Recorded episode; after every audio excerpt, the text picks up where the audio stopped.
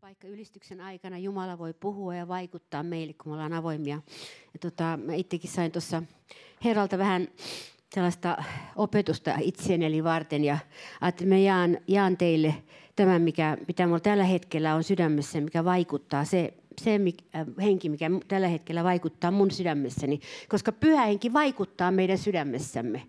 Meillä on henkilökohtainen opettaja, pyhä henki joka tietää kaiken, tietää Jumalan tahdon ja sen takia meidän sisimpämme, jos se on puhdas, se kuulee oikean äänen ja se tietää, mitä tehdä.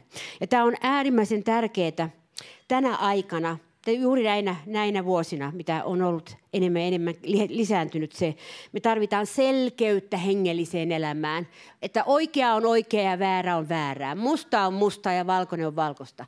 Nyt on tullut niin monia värisekotteita niin, että on tullut paljon sekaannusta Jumalan kansan keskuudessa eri puolilla, eri puolilla maailmaa. Että, että niin Jumala, ja yleensä on näin, että ennen kuin Jumala antaa vuodatuksensa, niin hän antaa sen mennä niin huonoon tilanne, että se vuodatus vastaanotetaan. Sellaisen, äh, niin, niin sellaiseen inhimilliseen äh, toimintaan ja tällaiseen ihmisen keskeiseen äh, toimintaan ja tällaisen joka vie kuivuuteen. Aina se, mikä, mikä ihmisestä lähtee yksistään eikä hengestä, niin se, on, se vie kuivuuteen ennemmin tai myöhemmin. Se on säädetty niin, koska jos se olisi ihmisen voiman varassa, niin täällä, täällä olisi muodostunut täysin toisenlainen Jumalan seurakunta, eikä se enää olisi ollut Jumalan seurakunta, vaan se olisi ollut ihmisten seurakunta. Ja niitä on muuten paljon. Muun muassa jotkut suuret kirkkokunnatkin joistakin niin ovat sen takia tulleet siksi, koska henki sammui aikanaan kirkon historia aikana. Mutta en mene siihen sen enempää. Mutta se, mikä mun sydämessä palaa tällä hetkellä, on se, että mitä tarkoittaa herätys. Herätys tulee sanasta, alun perin latinan sanasta revivere, joka tarkoittaa revival englanniksi, eli tulla uudestaan henkiin. Eli oletteko samaa mieltä, että ei eläviä herätetä henkiin, vaan ketä herätetään henkiin? Kuolleita. Kuolleita herätetään henkiin. Ja siitä on kysymys. Jos jotain on kuollut niin äh, hengellisesti meissä, niin sitä herätetään henkiin ei, ei, sit, ei muuta siinä touhuta, vaan herätetään se kuollut henkiin. Se on kaikkein tärkein. Ja, ja muun muassa kuolleita ei voi herättää henkiä, ellei ensin ole kuolleita. Täytyy ensin olla kuollutta. Ja sen takia se menee aaltoina tämä Jumalan toiminta, että joskus näyttää siltä, että kaikki kuolee. Ja se on kuulkaa hyvä paikka olla, jos kaikki kuolee koska silloin siinä on se Jumalan mahdollisuus. Kuinka monta Jumalan liikehdintää mä tiedän maailmassa, jotka on mennyt siihen pisteeseen, että kaikki on ensin melkein kuollut. Ja sitten hän tulee. Koska hän haluaa näyttää meille, että minä se täällä olen, joka tämän teen, ettekä te. Te ette tee tätä. Ja mä voin sanoa vaikka koko Suomen edessä, että me, kukaan meistä täällä Suomessa ei tee herätystä. Se annetaan. Se annetaan. Sitä ei tehdä nuoruuden voimalla, ei taidoilla eikä kyvyllä, ei vanhuuden viisaudella eikä millään muullakaan. Se annetaan. Se annetaan niille, jotka ovat otollisia sille. Ja mun päämäärä ainakin olisi, on se, että olisi otollisia ihmisiä. Mä ensimmäisenä itse, itse asetun sen sanan alle, että mä olisin otollinen herätyksen hengelle. Otollinen herätyksen hengelle. Että mä en tavoittelisi mitään itselleni siitä, enkä mitään en edes seurakunnalle, enkä edes tälle maalle. Siinä ei voi olla tällaisia motivaatioita, vaan se on, se on vain hänelle, koska tämä on hänen, hänen asiansa, Jeesuksen asia, Jeesuksen asia kokonaan. Ja tämän mä olen seurannut tässä viime vuosina, niin koska tämä pääpainotus on mennyt syrjään, niin on tullut sellainen tietty hämmennys, hämmennys tässä maassa. Ja tiedättekö, miten ihminen reagoi, kun tulee hämmennys? Kuka tahansa, se alkaa touhuta hirveästi. Ja se alkaa tehdä kaikkea korjataksensa sen hämmennyksen. Mutta hämmennys on siellä hengessä oleva juttu. Ja se täytyy kohdata hengessä. Ja sitä ei kohdata millään, millään ö, suurilla ihmisjoukoilla. Hämmennys menee mukana niiden ihmisten kanssa, vaikka hetken olisi hauskaa. Hämmennys on poistettava. Ja hämmennyksen poistaa vain totuuden henki. Herran henki, totuuden henki, Jeesus itse. Ja mihin tämä, mihin tämä Jeesuksen korjaava toiminta nyt keskittyy? niin mä olen sitä mieltä, että se keskittyy aivan selvästi sisäiseen maailmaan. Eikä siihen, mitä me teemme. Toimintaa on vaikka tarjota missä vaan. Mutta se, tämä Jeesuksen huomio keskittyy nyt lopun ajan seurakunnan valmistamiseen sisäisen maailman kautta. Jos mä en puhuisi tätä, niin mä olisin kerran siellä palkanmaksupäivänä, mä joutuisin tuomiolle tästä asiasta, että minä en puhunut tätä silloin, kun minä tiesin sen. Ja minä en puhunut sen takia, kun mä pelkäsin sitä, että ihmiset lähtivät pois seurakunnasta. Minä en pelännyt sitä, mutta tarkoitan, että tämä pelko tulee työntekijöihin helposti. Että minä en voi puhua nyt ihan tällä tavalla, kun sitten se lähtee vaikka pois seurakunnasta. Mutta tällä tavalla Jeesuksen luotakin lähdettiin pois. Kun hän alkoi puhua asioita, jotka oli ihan oikeasti tulossa ja oli tosia. Niin, niin ei muuta kuin pois.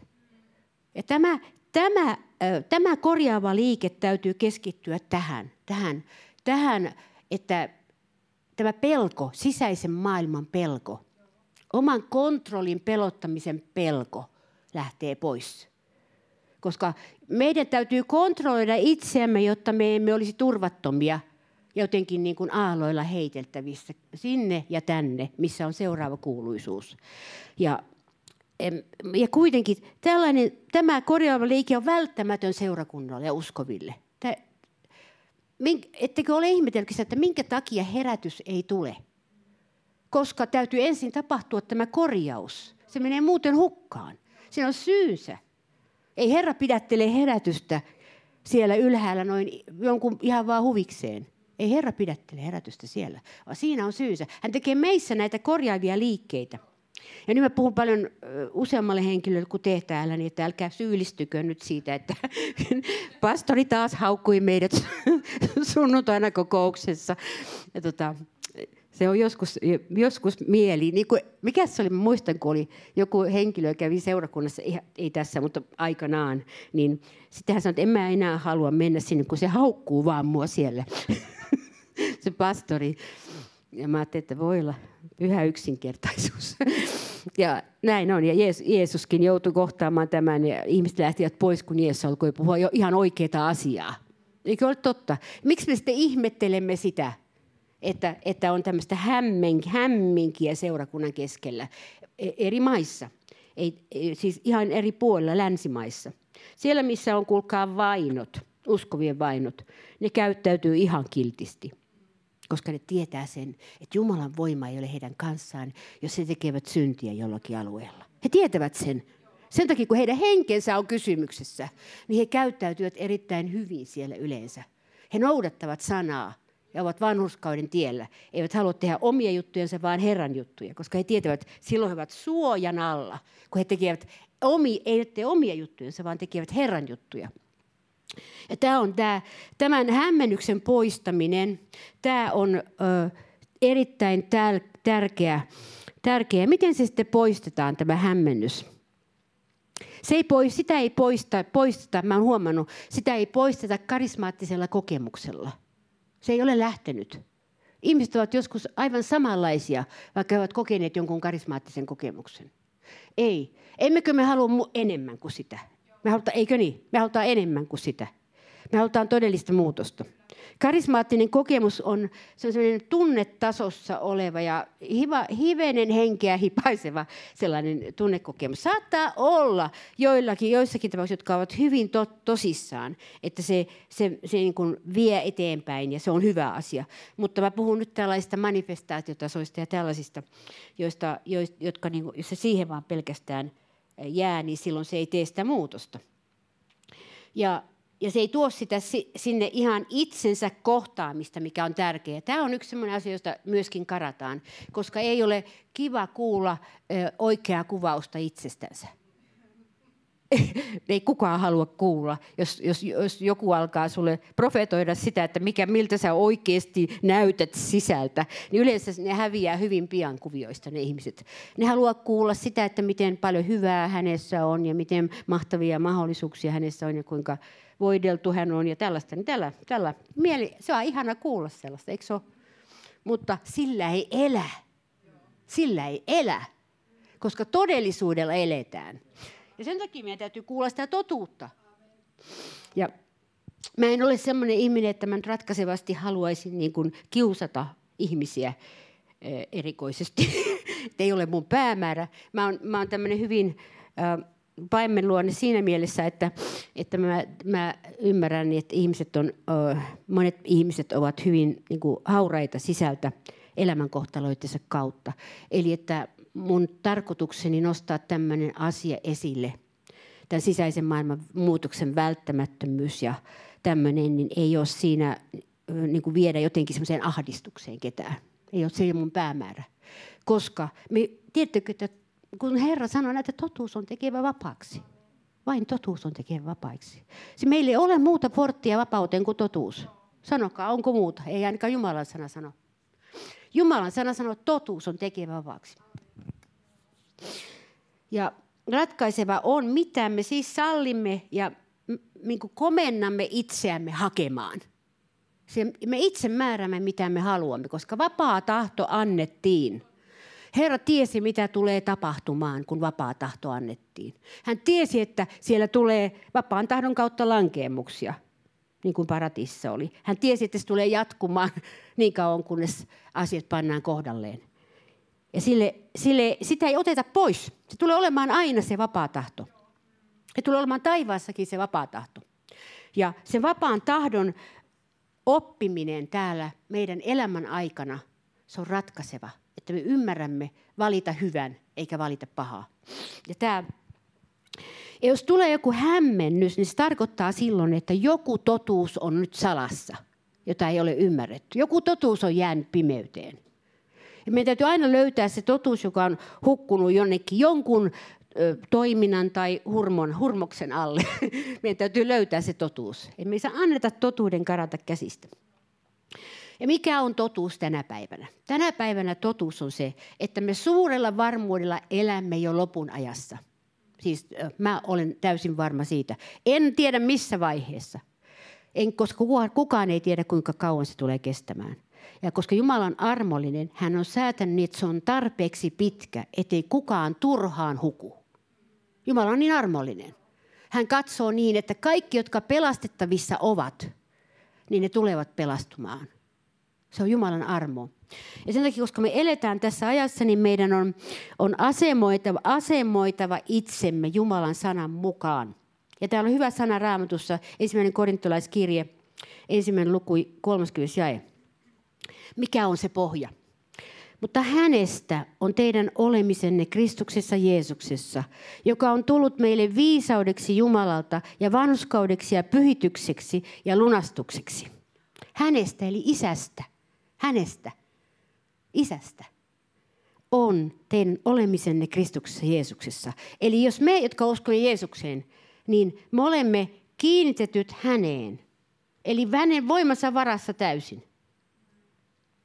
Me emme tarvitse ajatella, että me ollaan jotenkin itse täydytään kutsumuksemme löytää ja meidän voitelumme löytää. Ja musta tuntuu, että silloin kun niitä voiteluita etsittiin kovasti, niin oltiin vähän niin kuin väärällä pellolla. Kun ei ne ole siellä jossakin tuolla, vaan ne on täällä sisällä. Jos ne on ulkona, niin ne ei toimi, mutta kun ne on sisällä, ne toimii. Se, mikä on sisäistetty, se toimii. Mikä on ulkoistettu, ei toimi, muuta kuin vähän aikaa. Ja nyt me halutaan sellaisia herätyksiä, eikö niin? Äh, siis uudelleen henkiin tulemisia, niin kuin englanniksi revivere se on, niin kuin mä sanoin jo. Eli me halutaan sellaisia, jotka pysyy, jotka on kestäviä jotka, jotka sy, niin kuin muotoutuu uudestaan sitten. Parhaat ja oikeat herätykset, ne muotoutuu uudestaan itsestään. Ne tekee uuden muodon, mutta jatkaa vaan, ne tekee taas uuden muodon. Niin kuin, niissä on elämä, uudesti luova elämä itsessänsä. Yksi esimerkki on esimerkiksi tämä Kansassitin seurakunta siitä mun mielestä nykymaailmassa. Seurakunta, joka aina niin tekee itsensä uudesti. Jos tulee tappioita, niin se luo itsensä uudesti Jumalan avulla. Ja näin seurakunnan täytyykin toimia. Eihän seurakunta ole semmoinen, että se menee aina tuttu, tuttu sama rata, vaan sitten Jumala antaa koetuksen tulla seurakunnan ylle. Jokaisen seurakunnan ylle tulee koetus, on tullut. Tämän mun silmiin edessä historian aikana ainakin. Ja sitten sen, sen tarkoitus on nimenomaan tämä uudesti luominen. Että sitten aletaan luomaankin, jotain ei ollut ihan kohdallaan. Ja sen takia se alkaa luoda itsensä jälleen uudestaan. Ja tiedättekö, Jumalan seurakunnalla on itsessänsä uudesti luova voima. Mutta se tarkoittaa sitä, että siellä on eläviä uskovia. Siellä on sellaisia, jotka menevät tämän hengen alle ja sanovat, johdata minua pyhä henki. Johdata minua pyhä henki. Tiedättekö, pyhä henki on kurinalainen. Pyhä henki ei ole sellainen henki, joka hyppää sinne ja hyppää tänne ja se menee, tekee tota, tota ja se, hän ei ole sekava.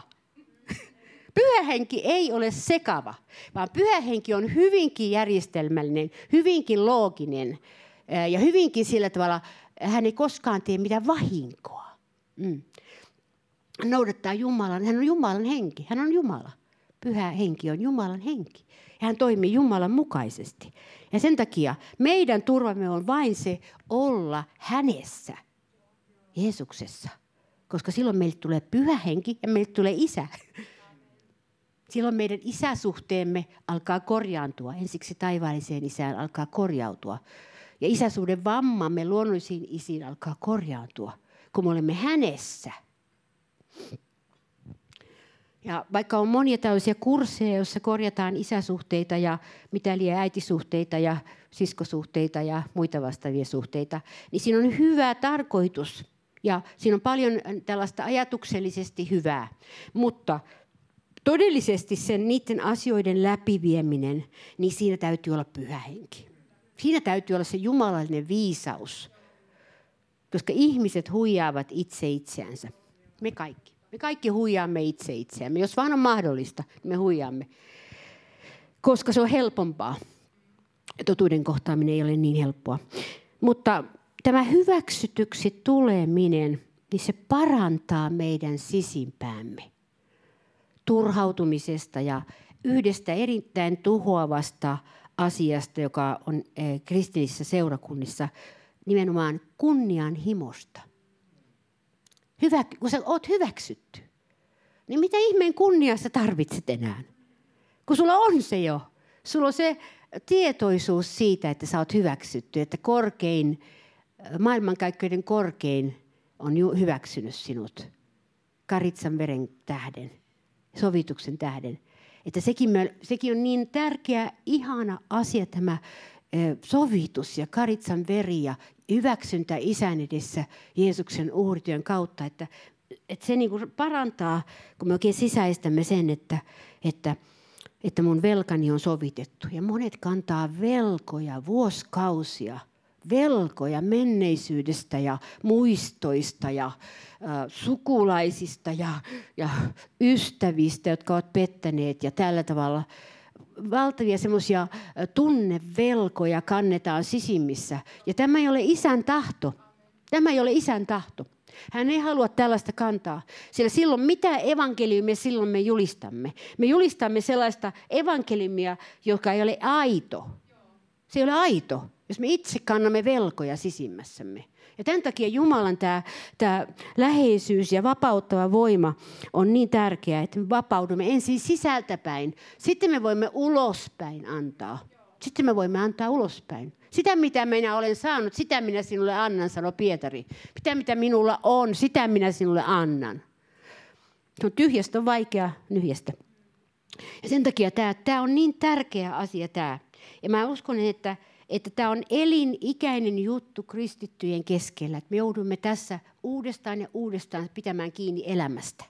Pitämään kiinni siitä, siitä että meillä on tämä, tämä suhde Jeesukseen ja se isä, isään. Ja, ja tämä, tämä ei vaan semmoinen, että meillä on niin kuin, semmoinen pakkosuhde, että mä, mä, mä, mä en pelastu, jos mä en ole suhteessa Jeesukseen tai jotenkin, vaan me, ja, ja, ja että se tulee semmoinen, niin kuin, se, sen haistaa heti, jos jollakin on semmoinen, niin tota, se, semmoinen pelko ja sen, se täytyy vaan niin kuin lannistaa ja ku, ku, kukistaa se pelko, ja, koska se on niin valhe, se on valhe, se on valhe, jos sellainen on jollakin, niin se on valhe. Ja petos. Koska meidät on tarkoitettu ja luotu vapaudessa elämään ja julistamaan vapautettua Jeesusta. Ja omaa vapautustamme sen kautta. Ja, ja jopa ei-uskovat ihmisetkin, niin ne haistaa sen, että kuka on vapaa ja kuka ei ole vapaa. Se on muuten totta. Ja sen takia tämä on niin elintärkeää meille kristityille, että me olemme vapaita. Että me, meidän sanoma on todellinen, että minä tiedän, kuka minussa elää. Mm. Ja minkä takia sitten tätä, tätä jos nyt voisi sanoa, että yritetään niin kuin väärällä tavalla parantaa itse itseänsä. Ei tämä ole itsensä parantamista, vaan tämä on Jumalan salli, sallimista, että Jumala tulee meidän sydämemme. Pyhähenki tulee meidän sydämemme. Minkä takia tämä on niin tärkeä, tämä sisäinen vapautuminen? Minkä takia? Kun muuten voi kyllä elääkin ilman sitä tuolla tavalla tietyillä vippaskonsteilla voi elää elämänsä vähän niin kuin sidottunakin ja, ja, ja tällä tavalla. Monet elää, mutta mä en suostele sitä kenellekään. Mä en suosittele sitä kenellekään. Voi elää toiminnan kautta ja virkojen kautta, mitä saa esimerkiksi kristillisissä piireissä näitä ylennyksiä, nimityksiä, niin tota, en millään tavalla halveksi sitä, mutta se vaan tapahtuu. Ja tuota, niin, et, et, se, niin se, se ei kuitenkaan kanna ketään. Se ei kanna ketään.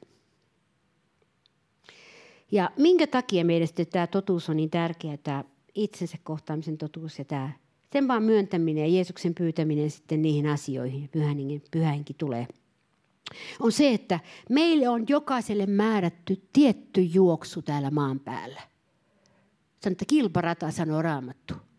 Kilparata ja juoksu. Ei löntystely, vaan juoksu. Se on hyvä, että siinä on sanottu, että se on kilparata ja että se on juoksu. Joo. Koska se tarkoittaa sitä, että tässä on todella Jumalan vaikutuksesta meille annettu tehtävä, määrätty tämä tehtävä.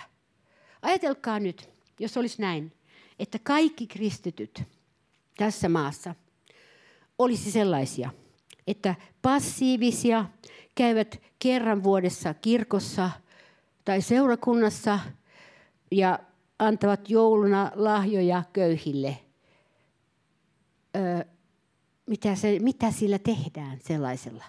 Ei, vaan meille on määrätty juoksu. Ja Raamattu puhuu juoksusta. Uusi testamentti puhuu juoksusta, se ei puhu edes vaelluksesta enemmän, vaan se puhuu juoksu. Ja se tarkoittaa, että tämä on tietty juoksu. Ja vanhakin voi juosta hengessä, hengellisissä asioissa, koska tämä ei ole, tämä ei ole niin nopeusjuoksu.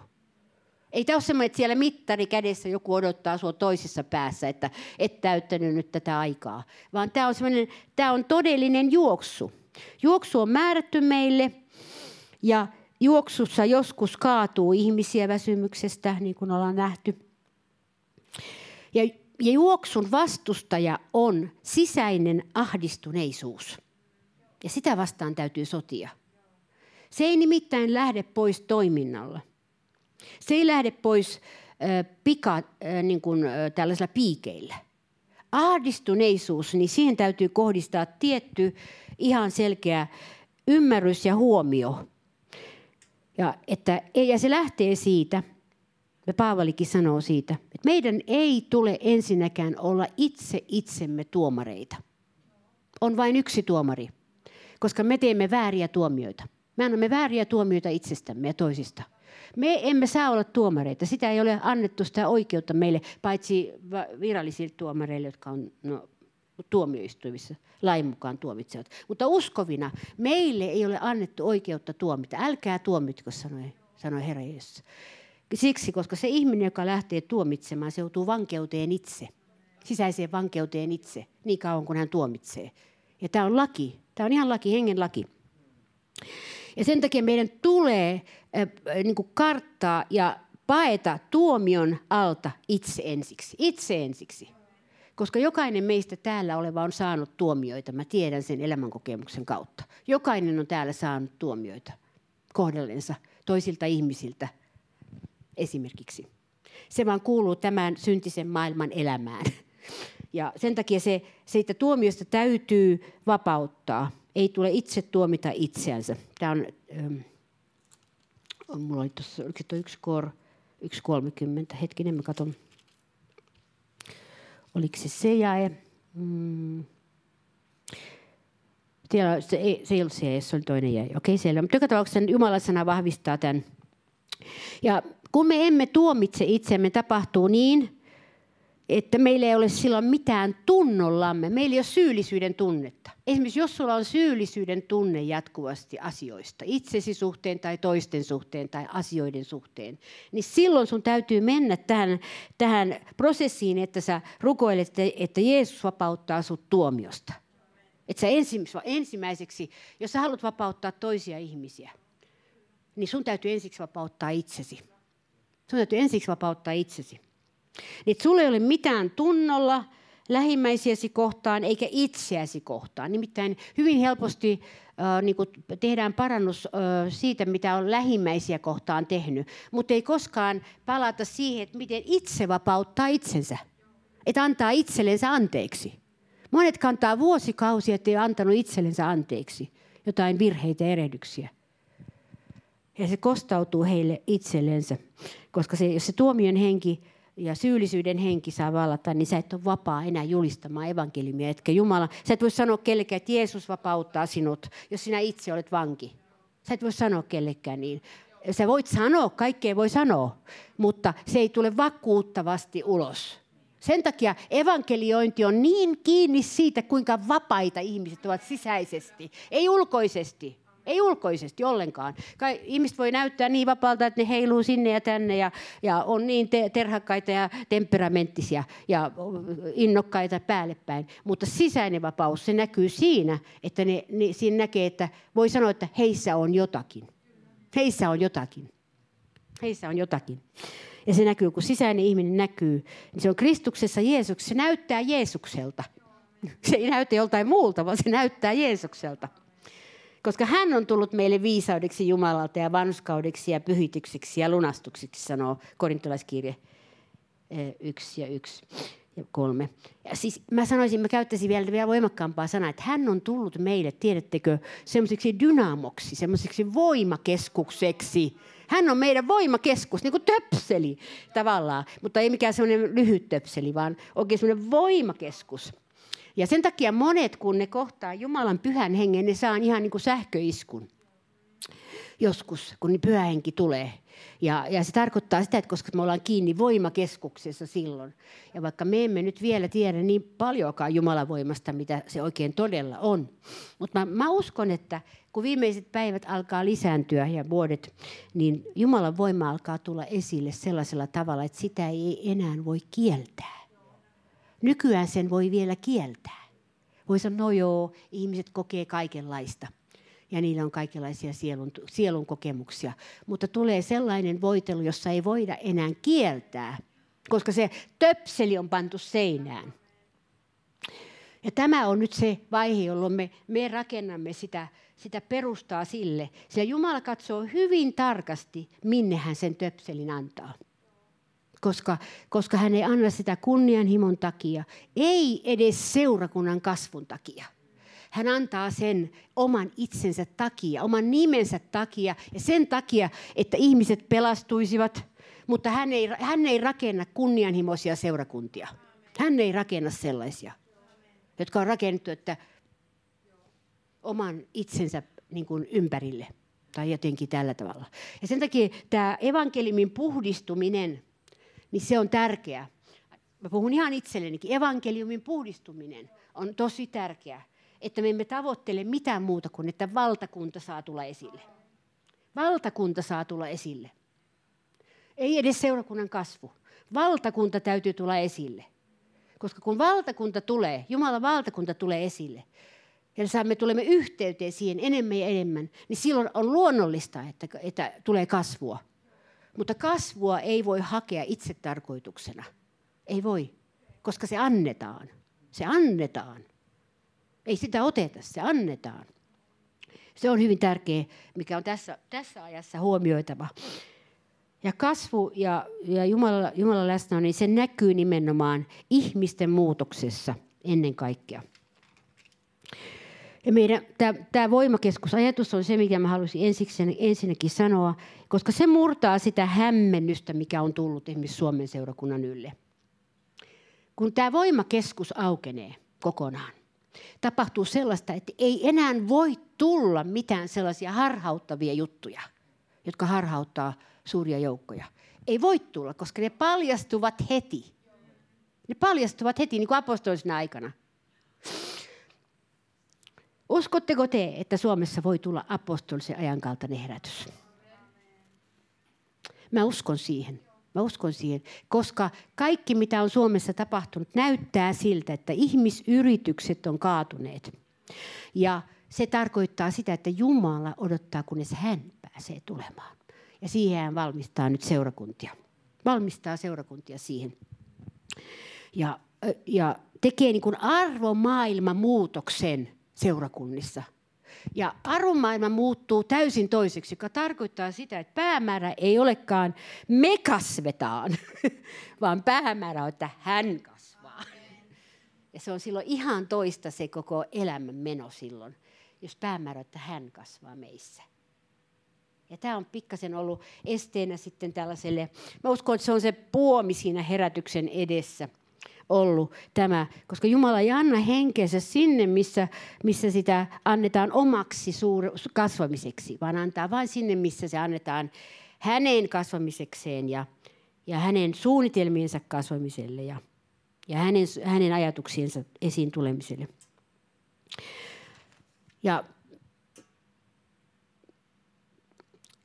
Hänessä on teidän olemisenne Kristuksessa Jeesuksessa, joka on ollut meille viisaudeksi Jumalalta ja vannuskaudeksi ja pyhitykseksi ja lunastukseksi. Tämä on se väkevä sana, joka, joka täytyy pitää, niin kuin ottaa sillä tavalla semmoiseksi, jonka painaa sydämelleen, että hän on kaikkein tärkein. Hän on se, joka ratkaisee asiat. Hän on se, joka ratkaisee Suomen hengellisen tilan ja meidän jokaisen hengellisen tilan. Ja, ja miten, me sitten saa, miten tulee rukoilla, jotta tämä tilanne aukeaisi meidän kohdalla? Mä uskoisin, että siis rukouksen tulee muuttua niin, että pääpaino ei ole enää näillä sanoilla anna, anna, anna, anna. Koska sehän on, niin Jumala on, ei ole kuuro. Mutta meidän tulee määritellä, mitä me rukoillaan. Ja jokaisen tulee henkilökohtaisesti, me on hyvä henkilökohtaisesti määritellä, että miten sinä rukoilet. Mitä sinä rukoilet ja miten sinä rukoilet. Ja että, että niin me rukoilisimme Jumalan ajatuksia. Että raamatun sanojen rukoileminen on sen takia niin hyvä, koska ne ovat Jumalan ajatuksia. Ja viimeisenä päivinä kuitenkin niin tulee, tulee vaikeita aikoja, niin me, me voimme niin kuin valmistautua siihen, että me oli, voisi sanoa, että se pääpainotus on siinä, että me olisimme lähellä Jeesusta ja me olisimme hänessä ja meidän voimamme olisi hänessä. Ja me emme koskaan sanoisi, että voi voi, että nyt kun näyttää huonolta, niin on kuolemapadassa ja muuta vastaavaa, vaan me sanoisimme, että hyvä, halleluja, nyt näyttää huonolta. Nyt alkaa Herra, Herralle tulla mahdollisuus tehdä jotakin. Nyt alkaa Herralle olla se mahdollisuus. Jumala ei koskaan salli kuolemaa, ellei sillä ole elämä takana tulossa toinen elämä, toisenlainen elämä. Mä ajattelen sitä toisenlaista elämää, elämää hänessä, elämää hänessä, joka on viisaudeksi Jumalalta annettu meille. Tällainen, tällaista Jumalan herätystä ja tällaista Jumalan liikehdintää mä odotan kaikkein eniten. Ja mä uskon, että se mitä meissä nyt on tapahtumassa, niin se on juuri sitä varten annettu. Ja me joudumme kiusatuksi tällä alueella, huomautan vielä. Me joudumme kiusatuksi tällä alueella, koska kaikki eivät ajattele näin, niin kuin Jumalan sanan ilmoitus on. Kaikki eivät ajattele näin. Me joudumme kiusatuksi. Me joudumme houkutelluiksi tällä alueella. Me joudumme kyseenalaistamaan, ja se on sen tarkoitus. Hän aloitti sen lankeemuksen sillä, että hän kyseenalaisti nämä ajatukset, Jumalan ajatukset. Hän kyseenalaisti Jumalan ajatukset. Ja se on aina se syntiin lankeemuksen tien. Hän kyseenalaistaa. Esimerkiksi jos tapahtuu ikäviä asioita seurakunnissa, niin se, hän, siellä sieluvihollinen on kyseenalaistanut jotain kysymyksiä. Kyseenalaistanut ydinkysymyksiä. Jos me kyseenalaistamme Jumalan, Jumalan työtä ja, ja asetamme sen ikään kuin meidän arvioitavaksemme, silloin me olemme ensimmäinen harha-askel astuttu. Me ollaan, silloin me ollaan ensimmäinen harha-askel asettu.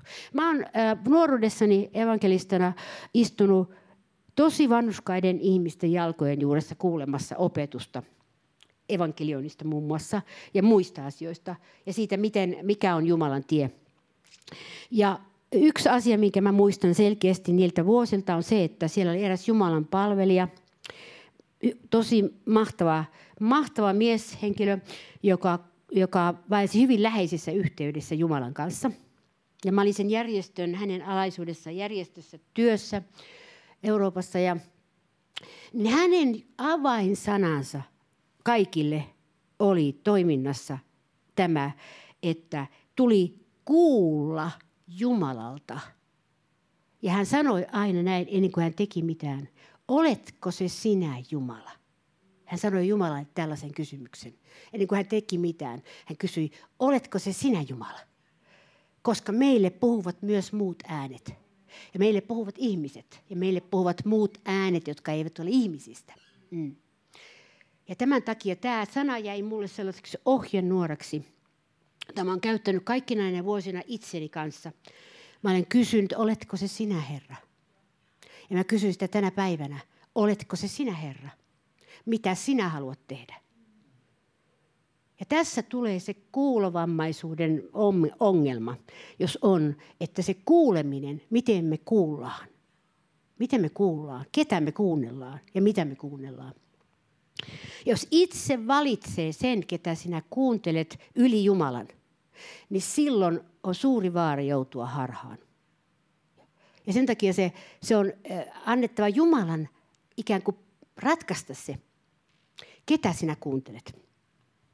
Ja sen mä ainakin tein silloin, kun mä olin äh, lähetystyössä, niin että mä halusin, mulla oli tosi tarkkaa se ajatus, että mun täytyy kuulla, että oletko se sinä Jumala. Sitten mä voin vapaasti mennä. Ja silloin siinä täytyy tässä mennä tähän teemaan vielä lopuksi tässä, että Jumalan äänen kuuleminen ei ole vain sitä, että mä rukoilen. Sitten mä oon hiljaa vähän aikaa. Ensimmäinen ajatus, mikä pompahtaa mun päähän, mä alan tekemään sen mukaan. Se voi olla mikä vaan. Se voi olla ihan vaikka ultra-avaruudesta. ensimmäinen ajatus, joka pompahtaa päähän. Joskus kyllä saattaa olla jumalallinen se ensimmäinenkin ajatus, mutta enimmäkseen ei ole minun kokemuksen mukaan. Mutta mä teen tavallisesti niin, että mä en, mä en, mä en ota sitä ensimmäistä ääntä vastaan, jonka mä kuulen. Mä kokeilen sen. Mä kysyn useimpia kertoja. Sama kysymys. Sama kysymys aina. Da-da-da-da, se joku asia, mitä pitää tehdä. Da-da-da-da. Tämä asia, oletko se sinä, Herra? useamman kerran. Jos jatkuvasti aina vaan tulee sama tuntu ja ikään kuin kuulisi äänen, että se olen minä, tai että tulee semmoinen punainen valo poistuu ja tulee kirkas valo mennä eteenpäin miten kukin sen, se ei, sehän, tässä ei ole mitään kaavaa, ei aina pidä nähdä valoja, eikä pidä nähdä huutomerkkejä, eikä pidä nähdä pisteitä, eikä pidä nähdä pilkkuja, vaikka joskus niitäkin tulee. Tulee ikään kuin sellainen puolivastausta. Mitä tarkoittaa puolivastausta, jos se, se ei ole ihan vastaus? Tarkoittaa nyt, teet tämä eka puolikas tossa, niin mä annan sulle jatkoa. Se käytännössä toimii näin. Tee ensimmäinen askel, sitten mä annan sulle jatkoa. Se on koetus siitä uskollisuudesta ja Jumalan äänen kuulemisesta. Mutta Jumala puhuu uudesti syntyneille uskoville. Ja Jumala puhuu myös ei-uskoville. Mutta ne ei aina usein käsitä, että se on Jumala. Ne ei ymmärrä sitä, että se on Jumala. Mutta on myöskin ei-uskoa ihmiset ymmärtänyt Jumalan äänen. Ja yleensä on tullut uskoa heti sen jälkeen. että se on tehokasta. Että jos Jumala, Jumala sanoo ei-uskoville ihmisille jotakin, niin se on tehokas evankeliointikonsti häneltä. Ja näin. Mutta, mutta niin, eh, tässä, että nyt tässä ajassa, mitä me Suomessa ja länsimaissa eletään tällä hetkellä, niin on erittäin tärkeää, että tässä tämä kuulemisen tarkkuus palaa meille. Tai tulee ylipäätänsä, jos ei ole ollut ettei usko jokaista tunnevaikutelmaa. Minusta tuntuu tällaiselta. Ja naisista tuntuu aina joltakin. ja, ja sen takia enemmän tekee virheitä naiset kuin miehet. Koska niistä aina tuntuu joltakin meistä. Ja sitten, mutta sitten kun tässä pitempään on niin kuin ollut nähnyt mm, asioita, jotka on oikeita ja asioita, jotka on vääriä, niin silloin sä tiedät jo kokemuksesta, mikä ei ole hyvä mikä on väärin. Sä tiedät, tiedät sen siitä, kun sä oot nähnyt sen aikaisemmin jo. Niin tota, ja, sillain. ja sitten vielä, jotta sä haluat, jos sä haluat kuulla Jumalan äänen, niin siinä on, on erittäin tärkeää se, että se, sulla on periaatteellinen päätös siitä, että sinä et itse häiriköisi siinä – sinä et itse, itsessään ei voi olla, ei se, ei se niin voi sanoa, kun mä en halua. Ei se voi olla noin, kun siitä tulee tuollaisia vaikeuksia. Ei se voi olla noin, kun ei kukaan muu tee sillä tavalla ja muuta vastaavaa. Siis sieluvihollinen on oikein ansioitunut vastaväittäjä. Se on vastaväittäjä Jumalalle. Ja sen takia tämä, tämä, tämä semmoinen, niin semmoinen avoimuus tälle, että ihan oikeasti Jumala voi puhua minulle. Ja sitten vielä mä annan yhden tsekkauksen, miltä tietää, että milloin Jumala puhuu, että kuulette sen varmasti, tai painuu vähän paremmin mieleen. Niin jos kuuntelee ensimmäistä ääntä, jonka Jumala sanoo, kun että sun päähän tulee joku ajatus, täytyy vielä tarkita, että siinä ei ole mitään trumpetisoittoa ja semmoista huomioi minut, huomioi minut, minä olen Jumala vaan hän, hän vaan sanoo sen, mitä hän sanoo. Mutta siis, että monet niin kun, äh, lähtee ensimmäistä liikkeelle ja se on aika, aika vaarallista.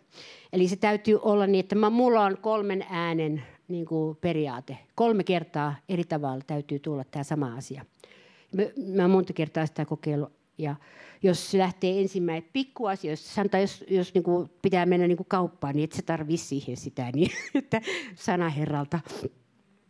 Ja tota, eh, niin mutta se, että niin siinä on semmoinen, että se, se on niin kuin mun laskujen mukaan, siis mä ainakin toiminut kolmen äänen periaatteella, että kolmen asian kautta, kun tulee sama asia. Se oli Gideonin esimerkissä, oli se just raamatussa. Just että hän pani niitä villoja, villoja ja sinne ja tänne. Ja tota, se oli se merkki, että piti olla sillain niin kuin varma merkki Jumalan äänen kuulemista. Mutta loppulauseeksi tästä kaikesta minä sanoisin yhden asian, että siis Suomen seurakunta – tämä seurakunta ja kaikki muutkin seurakunnat, niin me emme selviä ilman tätä asiaa, että emme kuule Jumalalta. Me emme selviä. Koska niin monia ääniä on. Siis aivan valtava ääni, äänimäärä eetteristä tulee meitä kohden niin kuin linjojen kautta. Ja sitten sisäisen maailman kautta ja sieluvihollisen kautta me, siis mehän olemme valtavan äänivyöryn kohteena jatkuvasti elämässä valintojen suhteen, elämänvalintojen suhteen, mitä minä teen ja näin. Ja nyt tässä niin se kaikkein tärkein sen takia on juuri tämä, että sinä sä esität kysymyksen, oletko se sinä Herra?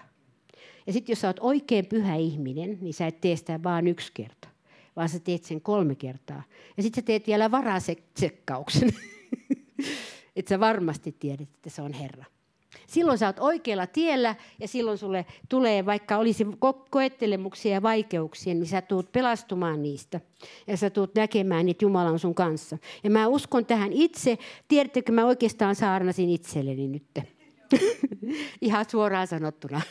Mä saarnasin itselleni tätä asiaa, koska tämä on niin, tätä täytyy muistuttaa. Koska suurin suru mitä voi tulla toisille uskoville, on nähdä, kun jotkut valitsevat väärin. Valitsevat väärin. Niin silloin se on suuri suru niille, jotka haluavat tehdä Jumalan tahdon. Ja sen tähden, sen tähden niin, äh, tämä Jumalan äänen kuuleminen on niin tärkeä. Ja mä voin sanoa suoraan, että kun monesti miehet sanoo niin, että ne ei kuule Jumalan ääntä, mä huomannut sen, niin mä sanon näin, että miehet kuulevat Jumalan äänen, mutta ne kuulee sen eri tavalla kuin naiset. Ja se on se ongelma. Miehet kuulevat Jumalan äänen toiselle. Esimerkiksi Esko kuulee Jumalan äänen, mutta se on ihan eri kategoriassa kuin minun. Mutta kun uskoo siihen, että mies kuulee myös Jumalan äänen, niin se on hyvä juttu. Ja joskus jopa ei-uskovatkin kuulevat Jumalan äänen. Että se on, se on hyvin paljon kiinni siitä, minkälainen ihmisen se sisin sielu ja vastaanottokyky on.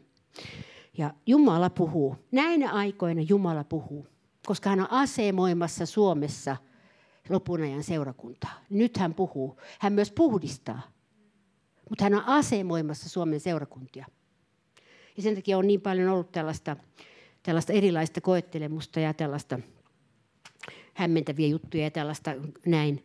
Ja musta se on rehellistä sanoa, miten asiat ovat, koska silloin me voimme hakea parantumista eri asioissa. Kun me myönnämme, että näin on asiat, näin on asiat ja näin on asiat eri asioissa. Ja me voidaan sitten lähteä eteenpäin sanoa, että mä olen, haluan kulkea Jumalan tahdossa. Jumalan tahdon vielä keskipisteessä, ettei siellä laidoilla sillä tavalla, niin kuin siellä ohitus, siellä pyörätiellä vaan oikein Jumalan tahdon keskipisteessä. Eikö niin, että tehdään tässä oikein sydämen valinta, että me haluamme kulkea Jumalan tahdossa seurakuntana ja ihmisinä yksilöelämässämme me haluamme ano, anomme armoa ja voitelua ja voimaa, että me voimme kulkea Jumalan tahdossa. Voimme kulkea siinä, mitä, mikä on hyvää ja otollista ja täydellistä ja mikä on miellyttävää isälle ja mikä on miellyttävää meidän lähimmäisillemme, Herra. Ja kiitos Herra siitä, että sinä olet ristiinsovituksen kautta antanut meille armon ja verenpuhdistuksen kaikista virheistä ja erehdyksistä ja kaikista sellaista, mitä inhimillisyyteen kuuluu. Kiitos Herra armosta.